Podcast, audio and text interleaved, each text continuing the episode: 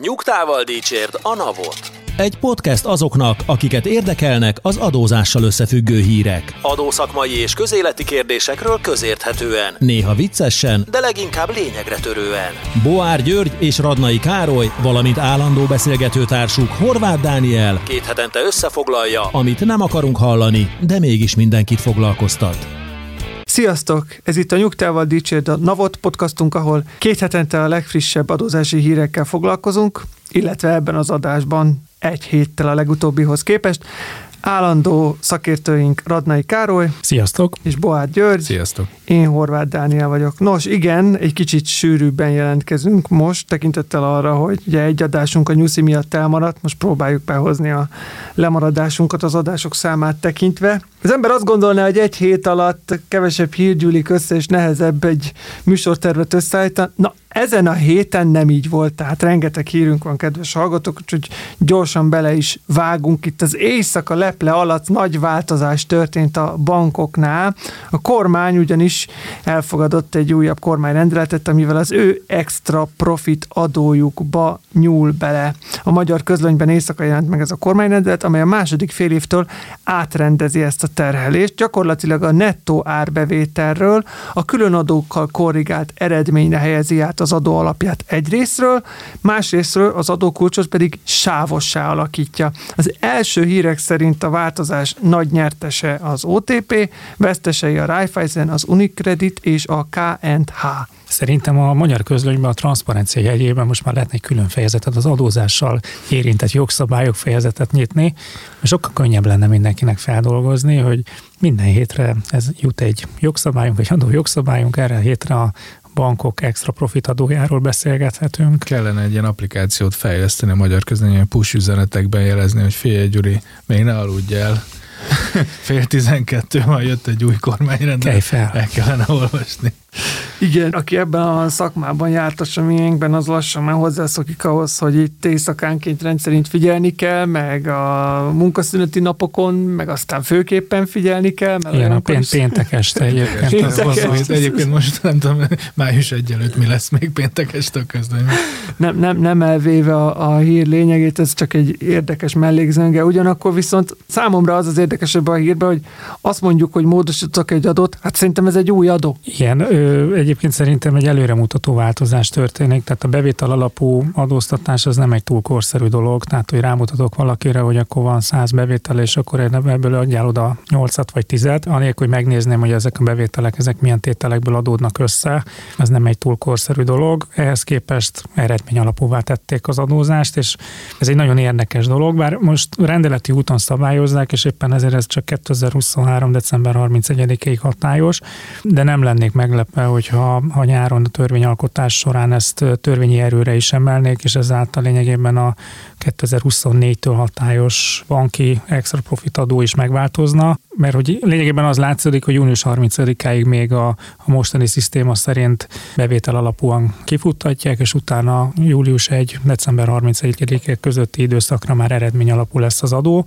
és ez lehet, hogy egyébként nagyon jól fog jönni az OTP-nek a globális minimumadó miatt is. Igen, igen, ugye nagyon sok adásban foglalkoztunk már globális minimumadóval, és többször beszélgettünk az úgynevezett beszámítható adók köréről. Ugye a TAO az egyértelműen a társasági adó ilyen, de az iparüzési adóról már nagyon sokat lamentáltunk, és akkor ezek az extra profit adók is rendszerint szóba kerültek. Ugye általában az szokott lenni itt az elválasztó vonal, hogy a sima nettó árbevétel alapú adókat nem nagyon akarja elismerni a globális minimumadó beszámítható adóként, ami azért baj, mert akkor nem növeli a megfizetett adó mennyiségét, ezáltal viszont a globális minimumadónak a kiegészítő adó összege növekszik meg, ez az adóterhelés. Úgyhogy itt akinek az első gondolata az volt, hogy ez glob kompatibilis lett ez az adó, az szerintem nem jár messze az igazságtól. És hát neked ez volt az első gondolatot, tegyük hozzá. Bár egyetértek azzal, amit mondasz, Karesz, hogy alapvetően a bevétel alapú adóztatás az nem egy modern dolog, de hogy, hogy szerintem itt nem is a, hogy mondjam, egy dogmatikai váltásról van szó, hanem, hanem arról, hogy akkor, amikor ezt bevezették, akkor gyorsan kellett valami viszonylag fix szám, amire könnyű rászorozni egy másik számot, és akkor kijön egy bevétel, amit be lehet szedni. Én inkább azzal értenék egyet, hogy inkább a hosszú távú fenntartásnak ágyaz meg ez a szabálymódosítás. Tehát, hogy lesz valamiféle extra profit különadó 23 három után is, és én azt gondolom, hogy egy ilyen átalakítás, ez, ez a hosszú távú fenntartás. Hát arról nem is beszélve, hogy ugye ez, ez a portfolio.hu cikk is pedzegette azt, hogy a, az IFRS-ben ugye a, a mostani bankadó az, az vonal feletti tétel, tehát hogy az eredmény rontja, még egy eredmény terhelő adó az meg vonal alatti tétel, olyan, mint a társasági adó, és hogy nagyon sokszor egyébként a, befektetők ezt nézik, tehát ez akár még a részvény árfolyamában is visszaköszönhet. És már csak azért is gondolom ezt, amit te is mondasz, Gyuri, hogy ez hosszú távon velünk maradhat, mert ha jól emlékszem, nem olyan régen a pénzügyminiszter úrnak volt egy olyan kommunikéje, hogy igen, igen, ezek az extra profit adók két évre kerültek bevezetésre, és majd ki is vezetgetjük őket, bár nem mindegyiket ugyanakkor. Már akkor ott azt éreztük, hogy itt elképzelhető, hogy, hogy azért csúszások lesznek itt az extra profit adók Igen. kivezetésében, most ez, az, ez ugyanezt a vonalat erősíti. Igen, egyébként csak, hogy, hogy gyengítsem a hatalmas konklúzióinkat ezzel kapcsolatban. Tehát az, hogy ez egy hosszú távú átalakításnak a, az előszele, vagy hát nem tudom, első fecskéje, vagy annak a megágyazása. Annak ellenmond szerintem az, hogy ezt a szakmával nem különösebben részletesen egyeztetve egy, nem tudom, 36. oldalon, nem, bocsánat, 32. oldalon elrejtve a közlönyben jelent ez, ez meg. Tehát, hogy, hogyha ez tényleg a Globe Comfortot, tehát hogy a global való összhangot hivatott szolgálni, és a hosszú távú fenntartást, akkor kicsit furcsám a, a közzétételnek hát a módját. Értem, de szerintem az már régóta téma a pénzügyminisztérium asztalán is, meg, meg, meg egyéb szakmai körökben is, hogy ezek az extra profitadók, amik jelenleg futnak, ezek szinte egyikük sem alkalmas arra, hogy glob kompatibilisek legyenek. És pont azon okból kifolyólag, ami most megváltoztatásra került, tehát hogy a nettó árbevételt tekintik adó alapnak, mert hogy a helyi iparőzési adónál is ez az a ellenérv, ami esetleg föl tud merülni, hogy ha nem tudod semmivel közelíteni a, az eredményhez, akkor gyakorlatilag egy nettó árbevétel alapú adó, meg kimondottan szabály szerint az, és akkor azt korrigálgatod.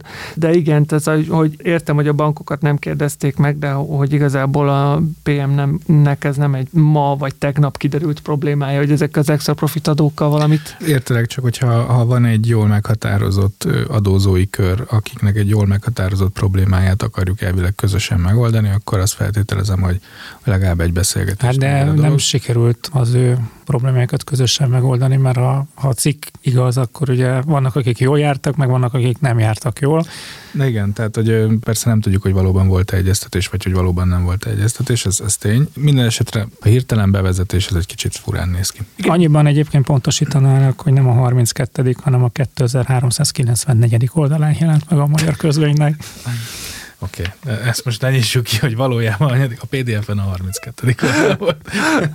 Jó, hát szerintem itt éjszaka háromtól reggel hétig mindenki próbálta különböző oldalakról, különböző formátumba áttekinteni, hogy tudjunk róla érdemben beszélgetni, de hogy ki mit tart extra tehernek, ugye már ez is régóta vita téma kis hazánkban, és nem csak az extra profitadók miatt, hanem a következő hírünk kapcsán is, amely a fővárostól származik. Karácsony Gergely ugyanis megtette a bejelentését, mi szerint Budapest megtagadja az adófizetést az államnak. A városvezetés közigazgatási pert fog indítani a magyar állam ellen, mert szerinte törvénytelen adót vetettek ki rá. No, de melyik ez a törvénytelen adó? A fővárosi önkormányzat szerint a szolidaritási adó az, amelyiknek csak egy részét kell megfizetniük. A pénzügyminisztériumnak ugyanis lehetősége lett volna arra, hogy csökkentse ennek a szolidaritási adónak a mértékét. Ezt nem tette meg, amivel a főváros szerint szembe ment az alkotmányos kötelezettségével, hogy számszerűsítsük a dolgokat. 58 milliárd forintot vár idén az állami költségvetés a szolidaritási adó jogcímén a fővárostól, és ebből nagyjából 20 tart jogosnak a főváros. Ez ugye nagyon nehéz téma, mert hogy nem lehet objektíven elemezni, tehát hogy itt most egy ilyen politikai adókapok van, ahol kinek van igaza, meg kinek nincsen igaza. Ha ilyen nagyon perspektívikusan nézzük ezt a szolidaritási adót, akkor azt kell mondanunk, hogy ez nem egy olyan rossz ötlet, hogy a gazdagabb önkormányzatok adóját egy kicsit megnyírmáljuk, és ezt visszaosztjuk azoknak az önkormányzatoknak, ahol ugyanúgy szükség van infrastruktúrára, ugyanúgy vannak ott élő emberek, de a gazdasági környezet nem olyan, hogy olyan cégek lennének ott, akik képesek lennének akkora volumenű adót fizetni, mint amit mondjuk a nagyvárosok tudnak. Tehát, tehát ha nagyon leegyszerűsítjük a dolgot, akkor ez akár még egy tök jó koncepció is lenne, lehetne, mert mondjuk például az iparüzési adóval az az egyik legnagyobb probléma, hogyha egy nagy gumigyár egy kis falu mellé létesül, akkor abból a kis faluból egy Dubaj lesz, iszonyatosan sok iparüzési adó bevétele lesz, amit egyébként normálisan nem is tud elkölteni, mindenféle hülyeségre fogja elkölteni. Hát biztos, hogy le lesz térkövezve a főtér.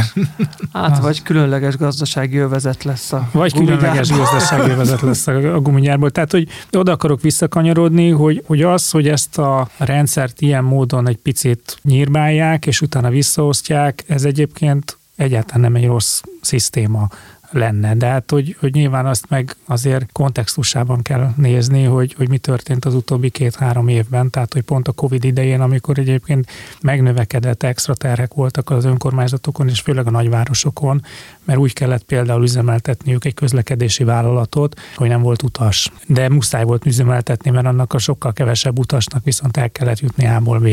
Tehát, hogy, hogy nagyon sok bevételük kimaradt. Ugye ez volt az az időszak, amikor lefelezték az iparűzési adót a KKV szektornak.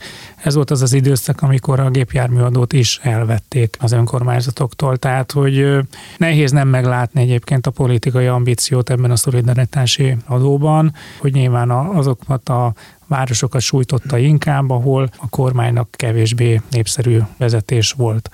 Tehát, hogyha ezeket nézzük, akkor azért ez nem egy, egy szép történet. És nagyon sokszor előkerül ez a nagyon idealista fejtegetés a részemről, hogy mi a magyar adórendszerrel és azon belül is a helyi adókkal a probléma. Ez ennek egy, megint csak egy ilyen furcsa következménye, hogy, hogy van egy toldozott, foldozott, nem túl hatékony adórendszerünk, aminek a, az anomáliáit azt ilyen felülről fűnyíró elvszerűen próbáljuk megoldani, főleg akkor, hogyha még nem is csak az anomáliákat akarom megoldani, hanem más dolgokat szeretnék belevinni.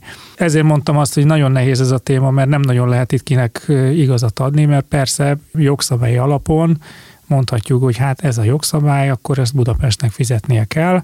Meg hát az is nagyon furcsa, hogy egy, egy helyi adóhatóság mondja azt, hogy én a, a rám nézve kirott terhet viszont meg nem akarom megfizetni, tehát hogy ez, ez önmagában egy ilyen tök nagy ellenmondás, de hogy ha a hátteret valaki jól ismeri, akkor azért nem olyan könnyű igazságot tenni. Most a, ha az adórendszer hatékonyságáról esik szó, akkor nagy általánosságban véve azt mondom, hogy rendben bizonyos adónemek tekintetében az nem, mert azért itt az áfarésről többször is beszélgettünk, meg az elmúlt tíz év digitális fejlesztéseire, szóval azt mondom, hogy vannak olyan adónemek, amikben elég hatékonyak vagyunk, úgy összességében az, a, az ahogyan szabályozzuk az adórendszert, főleg az utóbbi időben, az szerintem az bőven hagy kívánni valót maga után és nem csak a éjszakai kormányrendeletek tekintetében. De hogy igen, tehát amire kitérték, akkor ezt a, avval folytatnám, hogy az adóhatóság nem akarja megfizetni az adót, de hogy nem is ezeket akarja vagy nem akarja, egyáltalán tudja nem megfizetni.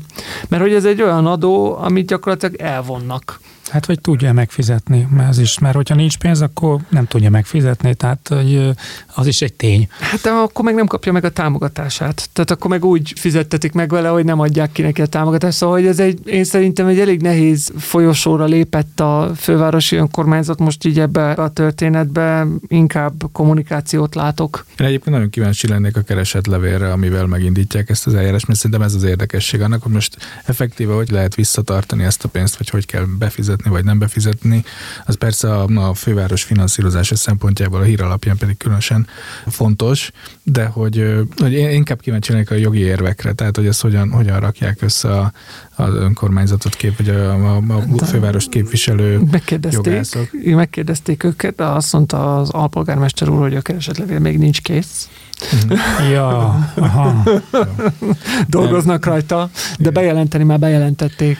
Ez egy nagyon, egyébként az, hogy azt mondjuk ugye, hogy rossz üzenete van, vagy hát furcsa üzenete van legalábbis annak, hogy az egyik adóhatóság azt mondja a másik adóhatóságnak, hogy na bocs, ezt most én nem vagyok hajlandó befizetni. Ez egy olyan érdekes felállás, mert most itt a, az egyik adóhatóságot azt ilyen szempontból végül is egy adózónak kell tekintenünk, nem? Tehát, hogy, ha, és azt a kérdést veti föl, legalábbis számomra, hogy a, egyébként hatósági pozícióban eljáró, de az adott helyzetben adózónak minősülő szerv az hogyan tud jogot érvényesíteni abban az esetben, hogyha ha jogszabály versenysértő az, a, az az adó, vagy az a szabályozás, ami alapján az adókötelezettségét teljesíteni kell. Ez egy, szerintem egy nagyon faramúci helyzet, vagy egy nagyon érdekes helyzet. Lehet, hogy most ezt túl jogászkodom, de hogy nekem ebben az egész szituációban ez egyik érdekes felállás, hogy van-e, hogy mondjam, jogérvényesítési lehetőség egy adóhatóságnak adózói pozícióból. Szerintem ugyanolyan jogérvényesítési lehetőségei vannak, mint a többi adózónak, akkor, amikor adózónként kell megítélni, mert egyébként a, igen, én is ezt gondolom, a, a hatóságok igen. azok tudnak, tehát egy önkormányzat is tud áfa alany lenni például, és amikor áfa alanyként viselkedik, akkor az adóhatóság is ugyanúgy viselkedik igen. vele, mint a többi áfa alanya. Azt leszámítva, hogy a közhatalmi tevékenységei azok áfamentesek, Igen. de hogy egyébként egyéb tekintetben ugyanolyan áfa alanynak minősül, és hogyha jogot akar érvényesíteni, akkor Persze. ugyanolyan áfa alanyként kell ezt megtennie. Szóval alapvetően nem kéne, hogy nagy különbség legyen így a jogérvényesítésben. Az már egy érdekesebb, hogy így látom magam előtt a leveleket, ami jönnek be a vállalkozóktól a fővárosi önkormányzat, hogy, az, hogy akkor én nem fizetnék helyi iparűzési adót, mert nekem nagyon rosszul megy a biznisz, és hogy... Hát ugye nekünk saját praxisból tudunk olyan olyan ügyről, ugye, ahol a, ahol a helyi adónak a jog, jogszabályi megalapozottságát vitattuk, és ott se nagyon kérdezősködött a, az a hatóság. Hát igen, meg ez tényleg ez egy, egy, olyan, hogy kátyú van a házam előtt az úton, és akkor én nem fizettem be az iparüzési adót, amíg azt a kátyút nem fogják kijavítani. Igen, Tehát, hogy Na, hát ez valahol lehet, lehet egy ilyen igényem, csak hogy ugye a kettőt egymással. A sztori egyébként a, a MET egyház, tehát a Magyar Evangéliumi Testvérök Közösségnek a sztoriára emlékeztet, akik ugye az Iványi Gábor féle egyház, akinek megvonták a, az egyházi státuszát, és rengeteg állami támogatástól esett el, és ők is bírósághoz fordultak, és ugye ott is volt egy ilyen történet, hogy a NAV kiment, és minkasszálni akart, mert nem fizettek a bérek után esziát járulékot, és ott is az volt a mondás, hogy azért nem, mert az állam tartozik nekik, de hát, hogy nyilván a, a NAV nincs abban a helyzetben, hogy ezt a vitát így meg tudná ítélni, viszont egy objektív adóhiány keletkezett az egyháznál, és hát érdekesség a, a sztorihoz, hogy annak a vége aztán az lett, hogy egyébként megnyerte azt az ügyet a, az egyház, és visszakerült az egyházak közé, és visszakapta visszamenőlegesen a, az állami támogatást, legalábbis legjobb tudásom szerint visszakapta visszamenőlegesen az állami támogatást, tehát hogy, hogy elszerűen igazuk volt, de abban a pillanatban nem tehették meg azt, amit tettek, és ugye ott is egy ilyen nagyon csúnya politikai színezetet kapott ez, hogy, hogy persze mind a, mind a két fél erre akkor még rá is játszott, hogy, hogy mindenki érezte, hogy ez most a média nyilvánosság előtt kétszeresen érdekes. Itt nagyon hasonló a, a történet át. Igen, meglátjuk, hogy folytatódik-e ez az ügy. Ha igen, akkor meddig és milyen irányba, nem vagyok róla meggyőződve, hogy az a keresetlevél ténylegesen elkészül, vagy hogy arról is fogunk még hallani, de majd, de majd meglátjuk, hogy ez. De ha már itt a politikusok különböző javaslatainál tartunk, akkor hát ez a mai adás, ez ilyen, ezzel megyünk tovább. Áfamentes élelmiszerekkel és 500 forint alatti benzinnel törné le az inflációt a DK, a Demokratikus Koalíció 13 intézkedésből álló cselekvési tervet ismertetett, ezzel az inflációt törnék le. A 13 pontos csomagban olyan intézkedések szerepelnek, mint hogy az alapvető élelmiszerek áfájának ideiglenes 0%-ra csökkentése, az energiaárakon lévő áfa ideiglenes 5%-ra csökkentése, az üzemanyagárak literenként járának 500 forint alá szorítása adócsökkentésekkel, a nyugdíjak emelése és európai minimálbér bevezetése. Hát szerintem elolvasták a lengyel kormánynak az intézkedéseit, mert hogy kísértetésen hasonlít, tehát hogy nem is tudom milyen pajzsot képeztek az infláció ellen, hogy ugyanabból a demagóg kottából dolgozik minden politikus, akár jobb, akár bal oldalon van. Nem tudom, engem hideglelésem volt, amikor ezt a, ezt a közleményt olvastam, de hát nyilván ezért nem is vagyok én politikus, mert nekem ez nem menne jól. Hogy, hogy egyébként minden lehetséges, és ugye a, ugye a DK-tól, ugye a Gyurcsány Ferenc kormányától meg ugye ez egyáltalán nem szokatlan, hogy adóval játszik annak érdekében, hogy a, az üzemanyag árát azt az lecsökkentse, hogy ez 2006-ban az áfa az ezért lett négy kulcsos, mert hogy 20%-os külön adókulcs keletkezett az üzemanyagon, ami aztán ugye egyébként nem is volt kompatibilis.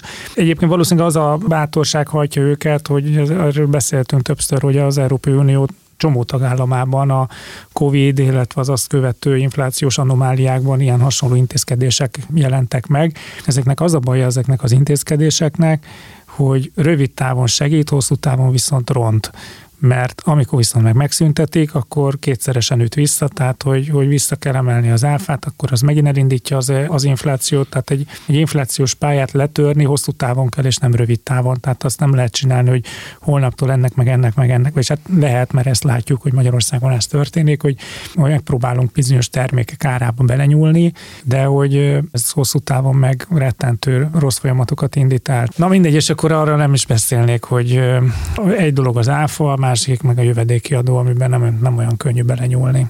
Egyikbe se, és én azt értem, hogy Magyarországon az áfa súlyos az adórendszer, ez abszolút így van, de hogy ez nem feltétlenül jelenti azt, hogy minden problémát az áfával kell megoldani, meg, meg azt gondolom, hogy nem is lehet minden problémát az áfával megoldani. Tehát, hogy ezek a javaslatok nekem egy kicsit olyanok, mintha a másik tolból is fakadhattak volna, tehát körülbelül annyi logikai megalapozottságot vélek benne fel, Ja, hát ez, ez kettő évvel ezelőtt abszolút lehetett volna a Fidesz közleménye, hogy igen. ezeket vezetjük be a Covid elleni intézkedésképpen. Tehát, tehát, hogy... nem azzal a szándékkal, mert nem egyáltalán, hogy politizáljunk, csak pont ezért is mondom, hogy ez, ugyan, ugyan a, a vice versa. Adópolitikai kérdésekkel foglalkozunk, tehát politizálunk. Igen, hát ez nehéz értelmes dolgokat hozzáfűzni. Reméljük majd emelkedik a színvonal a programok. Ugye a javaslatok terén Mondjuk ezért azért erősen pusztába kiáltott szó, tehát hogy hogy most, hogy mit szemléztük az árnyék kormánynak a közleményét, azért az valószínűleg az utcámber ez nem ezt teszi. Ha már a rövid távú intézkedésekről szó esett, hát egy már létező rövid távú intézkedéshez kapcsolódik a következő hírünk. Nagy vihart kavart, hogy több környező országhoz hasonlóan Magyarország is import tilalmat vetett ki az ukrán gabonára. 2023. április 18-án hozta meg az ehhez kapcsolódó kormány rendeletet. A kormány az Ukrajnából származó egyes mezőgazdasági termékeket érzékeny termékeknek nevezve vetett ki import tilalmat. Ez alól kivételt képeznek az olajas magvakból készült darák, ezek nem tartoznak az érzékeny termékek közé, hogy a hatályról is szó essen, ez talán nagyon fontos még. Június 30-ig tervezik fenntartani ezt az import tilalmat, egyelőre eddig tart a kormányrendeletnek a hatája. Technikailag ennek a intézkedésnek azt a részét szerintem lesz nagyon nehéz megvalósítani, hogy hogyan lehet igazolni azt, hogy ukrán, vagy nem ukrán az a búza, és hogy, hogy az a terautón lévő szállítmány az valóban honnan származik, és ezt hogyan lehet igazolni. És ugye az EKR szabály azt írják, hogy a, a nyilatkozat az nem elég oké, okay, de hát szóval, hogy akkor is, tehát a búzát te vizsgálhatod bárhogy, de hát abból nem fog kiderülni, hogy az, az honnan származik. Ezt a részét nem nagyon látom át, illetve én egy közgazdasági anomáliát látok ezzel az egész történettel kapcsolatban, és ha ti értitek, akkor mondjátok el nekem, vagy majd, hogyha ne, ti se értitek, akkor meg majd a hallgatók magyarázzák el nekem, hogy, hogy hogy lett olcsó az ukrán gabona, mert ugye azt hallottuk, hogy sokkal kevesebb gabona van, beszűkültek a források, ugye Oroszországban meg Ukrajnából nehéz importálni, ugye a harmadik világ ellátás az, az nagyon megnehezedett, és meg egy egyébként a termése volt túlságosan erős, hogy akkor hogy van az, hogy egy ilyen asztályos év után az ukrán gabona olcsó tud lenni, sokkal olcsóbb, mint a magyar gabonahára, és hogy el tudja árasztani a magyar piacot. Biztos megvan rá az, az oka, csak hogy ez, ez nekem egy olyan ellenmondás, hogy arra számítottam volna, hogy a gabonára ámblok felmegy, ugyanúgy a gáz, meg, a, meg az olaj, meg minden olyan termék, ami egy ilyen, ilyen krízisben fel tud menni. Ehhez képest nem értem, hogy mitől lett ez olcsóbb, és hogy miért volt erre szükség, hogy ilyen intézkedéseket hozzanak. Az, hogy erre az intézkedésre meg szükség volt, az szerintem most ez, ne, ez nem egy magyaros történet, tehát itt az összes kelet, még a lengyelek is beálltak ebbe a sorba, tehát itt valószínűleg tényleg van egy nagyon fontos mezőgazdasági krízis, amit kezelni kellett. Igen, az ellenőrzésre talán csak annyit kitérve, hogy a NAV kiemelten tervezi ellenőrizni ebben az időszakban a gabonaszállítmányokat, például az EKR elektronikus közúti áru ellenőrzési rendszer bevaló bejelentési kötelezettségét is kiterjesztette, hogy még hatékonyabban tudja ellenőrizni. Az a más kérdés, hogy ez hogyan sikerül. Fontos kitétel, hogy a tranzit szállítmányozásra egyébként szigorú feltételekkel, de van lehetőség, tehát hogy ha bár Ukrajna Ukrajnából származik az áru, de nem Magyarország. A célállomás, viszont át kell kelnie Magyarország területén, akkor az bizonyos feltételek mellett Hát megteheti. azért az lenne az igazán fura, hogyha azt megpróbálnák megtiltani, mert azt nem nagyon tudom, hogy milyen alapon lehetne. Igen, igen, igen. Hát szigorú feltételekhez kötik, nyilvánvalóan azért, hogy ne a feltételezett állomás legyen külföld, aztán meg végül itt kerüljön lepakolásra. Ez a nem egyediesíthető áruknak a beazonosíthatóság, ez egyébként egy nagyon érdekes kérdés, nem csak a, a, a gabonánál, hanem az elmúlt 15-20 évnek a ellenőrzési gyakorlatába számtalanszor adódott arra példa, az EK rendszer bevezetése is éppen azért történt meg, hogy ezeket az úgynevezett karusszel csalásokat valamennyire visszaszorítsák, amikor a közösségen belüli adómentes termékértékesítéshez kapcsolódó adók. Ez, de ez teljesen jó, csak hogy mondjuk Szlovákiából jön az ukrán búza, és nem az ukrán-magyar határon, akkor az EK erre hogyan fogod tudni ezt? Csak azt látod, hogy jön a kamion, hol pakol le, hova megy. Igen, e, igen. Azt, hogy a, a búza honnan származik, azt, azt nekem nagyon Főleg nehéz úgy, lesz. a másik ország nem vezette be azt, hogy nem elegendő a nyilatkozat, mert akkor eleve úgy indul el a termék, hogy egy nyilatkozat van, ami, amit most már a magyar hatóság még nem akar elfogadni. Hát igen, erre azt tudnám mondani, hogy van egy kommunikáció, hogy mélységi ellenőrzésekkel, védakamerák adataival próbálják majd ezeket a szájtmelyek. Az, hogy ebből mennyi valósul meg, az nyilván egy másik kérdés.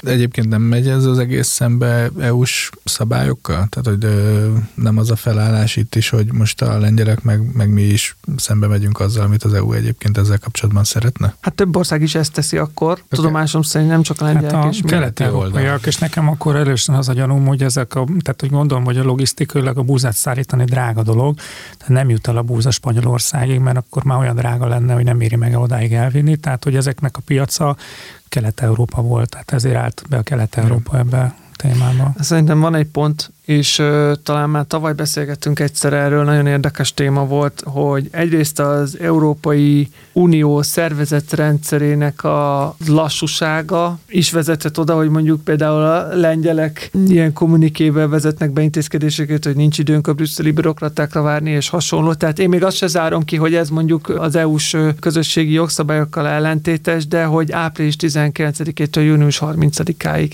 Tehát, hogy ez egy olyan időtáv, ami alatt semmilyen kötelezettségszegési eljárás nem fog lefutni, és akkor még arról nem is beszélve, hogyha visszatérünk oda, amit eh, említettél, Karesz, hogy annak idején négy kulcsosra tették Magyarországon az áfát, amit egyáltalán nem volt összhangban a közösségi jogszabályokkal, annak a vége se lett semmilyen retorzió EU-s szinten, hanem jött a dádá, meg a majd lesz valami, aztán végül nem le, abból, hát, abból konkrétan meg lett oldva a dolog, majd három hónappal később megváltozott az áfa törvény, és 20%-os lett az áfa kulcs, és akkor így, Igen. így a probléma megoldódott. Igen, szóval hogy, hogy, szóval, hogy én azt látom, hogy ha egyébként ez így is lenne, és mondjuk tudnának róla ezek a tagállamok, akkor sem biztos, hogy ez visszatartaná őket attól. Nézd meg Magyarországon is a jövedéki adó az elmúlt másfél évben gyakorlatilag folyamat alatt az EU-s minimál szint alatt van, uh-huh. és még mindig nem történt semmi. Tehát, hogy, hogy ezzel most nem azt akarom mondani, hogy emeljék meg a jövedéki adót, de hogy rossz hír vagy nem, de hát már nem riadnak vissza ja. az Európai Uniós tagállamok, hogy szembe menjenek.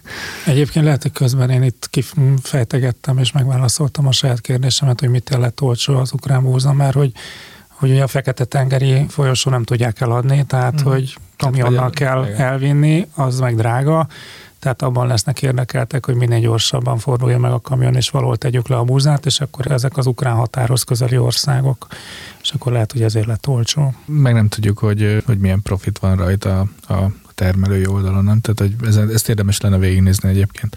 Abszolút. Mert amúgy meg el tud vezetni ahhoz, amit feszegetsz, hogy egyáltalán hogy lehet az, hogy, hogy ők ennyivel olcsóbban állítanak elő ilyet, ilyesmit, mint mi. Igen.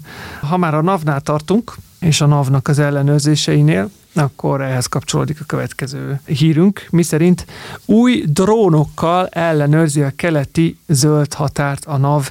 Újabb drónokat szerzett be az ország zöld határainak ellenőrzésére az adóhivatal, melyre a közlemény szerint azért van szükség, mivel a csempészek gyakran drónnal, sárkányrepülővel és kis repülővel próbálják bejuttatni árujukat Magyarországra.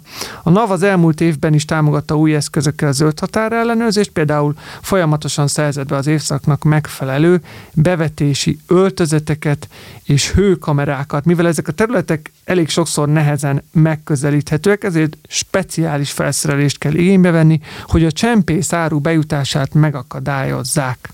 Eszembe jutott a Tanú című film, az űrgebőrbe vart Le, leúsztatják a tiszán a cigit. Igen, szerintem sokunknak van, vannak emlékei, így, amik így ennek a hírnek a kapcsán föl rebbennek, de hát végül is gondoljuk be, tehát a NAV-nak is tartania kell a lépést. Hát ha már a csempészek is drónokkal dolgoznak, akkor valahol érthető, hogy, hogy a NAV is megpróbál lépést tartani. És ugye a kommunikációból azért kiderült, hogy a BAT is segíti a tevékenységet, valószínűleg cigarettáról van szó, és, és nem, nem, nem alkoholtartalmi italok és hasonló jövedéki termékek csempészetéről. Igen. Meg hát gondolom, hogy drónnal azért nehéz a, az a egy hektó, kartonviszkit és az egy hektó gázolajat áthozni. Tehát lehet olyan drón, ami ezt is elbírja. A cigénél ez a dohányárunál ez egy könnyebben elképzelhető dolog. És nagyon sokszor beszéltünk róla, hogy ugye ez a, az Európai Uniós jövedéki adószabályozásnak az egyik hátulütője, hogy egyrésztről a közös piacon belül tök érthető, hogy minimum jövedéki adószinteket határoznak meg, hogy a belső piacon ne legyen versenyhelyzetben az egyik ország a másikkal szemben, amiatt, hogy kevesebb mondjuk a jövedéki adó, és akkor a cigaretta forgalomát terelődik arra az országra. Másik oldalról viszont nem tudja kezelni azt a helyzetet, amit a határmenti országok, mármint ugye az EU zöld határmenti országok szenvednek el, hogy mondjuk Ukrajnában, ahol teljesen más a jövedéki adó szintje, meg, meg egyáltalán a költségszint a, a cigaretta gyártáson, fele, harmad, negyed, nem tudom mennyibe kerülnek, de hogy sokkal olcsóbbak kerülnek a, a cigaretták bolti áron, mint Magyarországon, és ugye ezzel ellen nagyon nehéz akkor védekezni, mert hogy a csempészáru megömlik. Nagyon kíváncsi lennék, hogy, a, hogy a, ez a drón, ez le tudja előrni a másikat, vagy hogy, hogy így mire lehet használni, vagy hogy reptetik folyamatosan a... El tudja dobni a cigarettát. Igen.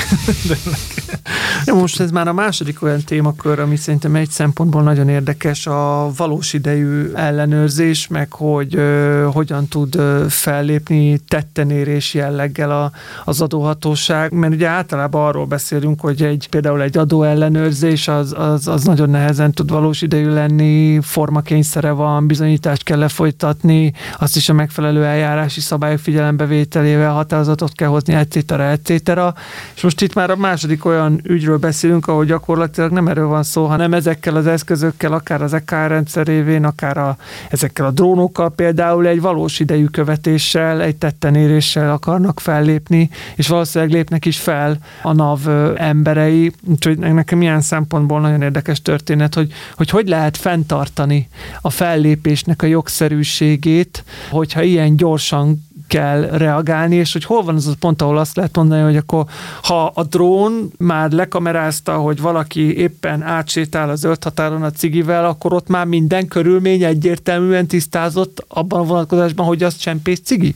És akkor lehet menni, és el lehet kapni. Tehát engem ez az érdekesebb a történetben. Itt, itt igazából az is kérdés számomra, hogy most mi a cél. Tehát, hogy elérni azt, hogy valaki ellen ö, jövedéki termékcsempészésért, és lehet, hogy ilyen tényállás éppen nincsen, de hogy jövedéki termékcsempészésért eljárás induljon, vagy hogy eleve ne akarjon elindulni, mert úgyis el fogják venni, vagy el kell, hogy dobja az út. Hát szerintem utóbbi, tehát hogy szerintem annak a hatékonyság, hogy most valakit ott eljárás alá vonunk, azt lepapírozni, bíróság elítéli, nem tudom, bum, tehát az rengeteg energia, az, csak ezért az egyért nem érné meg, vagy az elrettentés, és gondolom a másik az, hogy, hogy ezeket a drónokat összeszedegetni, akkor azzal nagyobb kárt tudnak okozni, mint, mint azzal, hogy a cigarettát elveszik. Érdekesnek talál, hogy, hogy egyébként ez, ezt piaci szereplő támogatásával csinálja. Na, ez egy, ez egy érdekes fordulat a történetben szerintem. Ez, ez igen, nagyon, nagyon érdekes együttműködés. De hát, hát ha egy a cél, tehát... Az igaz. Abszolút. az igaz. De hát ha már az adóhatóságok, akkor a magyar adóhatóságról már ennyi, de még az adóhatóságokkal nem zártuk le a kapcsolatunkat mára, ugyanis évekig nem zavart senkit az olasz adóhatóságnál, hogy a büfés nem ad számlát. Bezárt az olasz adóhivatal egyik római székházában található büfé, mivel a büfés 2018 és 2023 között egyetlen alkalommal sem adott számlát. A vevőkör elég érdekes. Adóellenőrök, főadóellenőrök, valamint mindannyiuk igazgatója oda járt szendvicsezni, fénymásolni, és általában egyszer sem reklamált senki azért, mert nem kapott számlát. Mindemellett ráadásul a büfében csak és kizárólag készpénzzel lehetett fizetni. Egy tényfeltáró riport, egy olasz uh, szatirikus uh, tévéműsor tényfeltáró riportja leplezte le gyakorlatilag a eltitkolt bevételt és a le nem adózott bevételt, és hát ebből a botrányból fakadóan kellett aztán végül bezárni a, a büfét. Nekem nagyon sok minden eszembe jutott, egyrészt nem példa nélküli ez a történet, 20 évvel ezelőtt volt egy hasonló ügyet. A magyar rendőrség azért nagyobban utazott, hogy aranyal, aranyal kereskedett, hogy hogy én aranykereskedő bejárása volt a rendőrségre, és ott adták, vették az aranyat, és ez is egy több évig tartó lényegében. Tehát egy Marika néni bevitte az aranyat, eladta, kér még valaki, mint a színház jegyet, hogy, és aztán valaki valószínűleg a belső elhárításból pár évvel később lebuktatta.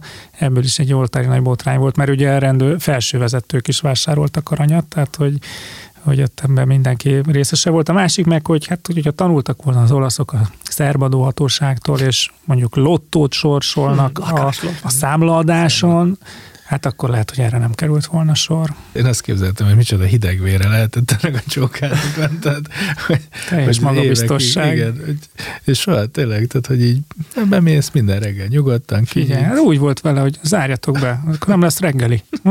Ezt szeretnétek? Nekem még az jutott, nem ilyen nekem még az jutott eszembe, hogyha ő mint büfés az adóhatóság épületében nem ad számlát, akkor mit csinálhat a többi büfés? Tehát akkor, akkor Olaszországban hány büfés ad egyáltalán számlát? Most így próbáltam felidézni az emlékeimet, egyszer vagy kétszer voltam Olaszországban, így nem, nem tudok pontosan visszaemlékezni, de az igaz, hogy túl sok nyugtára, számlára, egyéb bizonylatra, amit így a vásárlások kapcsán kaptam volna, én nem, nem, nem emlékszem. Rómáról nekem az az emlékem, hogy minden 5 euróba került. Ez volt a váltópénz. Ásványvíz 5 euró. Perec 5 euró. Lehet, hogy ez a példastatuálás, ez majd hosszabb távon akár komolyabb adóbevételekhez is juttathatja az olasz állami költségvetést. Azért az, hogy például statuáltak, az furcsa, nem? Mert vagy, tehát nem, a, nem az adóhivatal saját maga csípte el a, a büfést, hanem valami újságíró csapat. Tehát, ja, persze, tehát ez, igen, a, ez a legszebb igen, egyébként, igen. hogy ez a dolog, ez, ez ha nem írják absz- meg, nem abszolút ment volna tovább. És egyébként azt azóta se tudjuk, hogy mi lett, oké, okay, bezárt a büfé, de hogy a 2018 és 23 között eltitkolt bevételre vajon van adó ellenőrzés, vagy lesz vezet, vagy az most már akkor? Ez ment el, megy a levesbe. Elment a levesbe. Ez is elképzelhető. Jó, így az adás végén a jó szokásunk az híven egy hallgatói kérdéssel folytatnánk. Hát a hallgatók jó szokásához híven. Igen, a, a ti jó szokásotok, kedves hallgatók, hogy rendszerint küldtök nekünk kérdéseket, amiket ezúton is köszönünk, és lehetőségeinket mérten igyekszünk egy-egy adásba beemelni. Most az amerikai kettős adós egyezménnyel kapcsolatban merült fel egy kérdés, itt hívnánk fel a figyelmet arra, hogy a Válasz Online-on megjelent egy kiváló cikk a, a témában, Karesztollából, ezt is ajánljuk mindenkinek. Az egy podcast volt. Egy podcast, bocsánat. Én nem írtam semmit a Válasz Online-ra. Bocsánat, egy podcast, igen, jelent meg elnézést, értsbitek. De inkább térjünk rá a, a kérdése. A hallgató szerint az egyik legutóbbi adásunkban, a 32-ben hangzott el, a szomszédos országok közül is van arra példa, hogy TBS számla keretében nyújtanak szolgáltatást az ügyfeleknek. A kérdésem, hogy melyek ezek a Magyarországgal szomszédos országok és esetleg szolgáltatók, ahol ezek szerint a magyar szabályoknak megfelelő TBS-t lehet nyitni, illetve, hogy a kettős adóztatásról elkerüléséről szóló magyar-amerikai egyezmény megszűnésével kapcsolatos negatív hatások semlegesítésére is alkalmas lehet-e ez, amennyiben az adott országnak van hatályban ilyen megállapodása az USA-val adótanácsadói egy percünket fogják hallani, ugye nem vagyunk adótanácsadók, mert azok vagyunk, de itt ebben a műsorban nem vagyunk, de hogy, hogy azért gondoltuk, hogy ezt a kérdést emeljük már ki, mert a TBS-szel kapcsolatban rendszeresen felmerül ez a kérdés, hogy hogy ez mennyire magyar és mennyire nem magyar, és hogy lehet-e külföldön TBS számlát nyitni. Az SZIA nem úgy működik, hogy azt mondja, hogy annál a magyar pénzintézetnél vezetett, mert úgy így ez nem lenne semleges, hanem meghatároz azokat a szabályokat, hogy milyen befektetési konstrukció élvezhet milyen előnyöket, és hogyha ennek egy külföldi befektetési konstrukció ugyanúgy megfelel, mint egy magyar, akkor az is lehet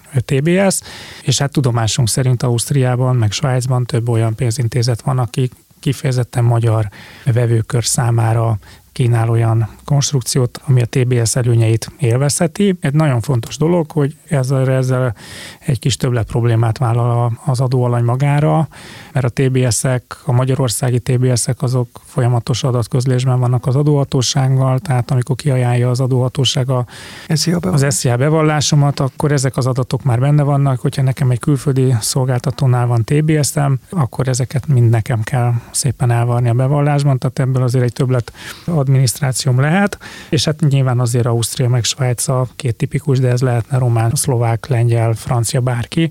Szóval azért Ausztria meg Svájc, mert hogy ezek az irányok a magyar befektetők számára már korábban bejáratottak voltak. Másik kérdés meg, hogy az USA trétire ez egy probléma megoldás lehet-e, az meg hát sajnos egy nem egy egyértelmű nem. Tehát, hogy ha nekem van egy amerikai részvényem, amerikai forrásból származik, abból osztalék, ott a forrás országa fogja meghatározni azt, hogy most ezen van-e forrásadó, vagy nincs, és hogyha attól függetlenül, hogy, hogy ez most egy osztrák vagy svájci értékpapírszámlán megy át, ott elvileg kell, hogy legyen forrásadó Azért mondom az elvileg, mert hogy a compliance folyamatokat meg nem ismerem, tehát hogy hol milyen compliance ellenőrzések vannak, de hogy elvileg ezzel nem lehetne ebből kibújni, és ez igaz visszafele is, hogyha viszont meg amerikai értékpapírszámlán tartok olyan részvényeket, aminek a, a jövedelem forrása meg nem az Egyesült Államok, azon meg nem lesz forrásadó, hiába nem lesz tréti.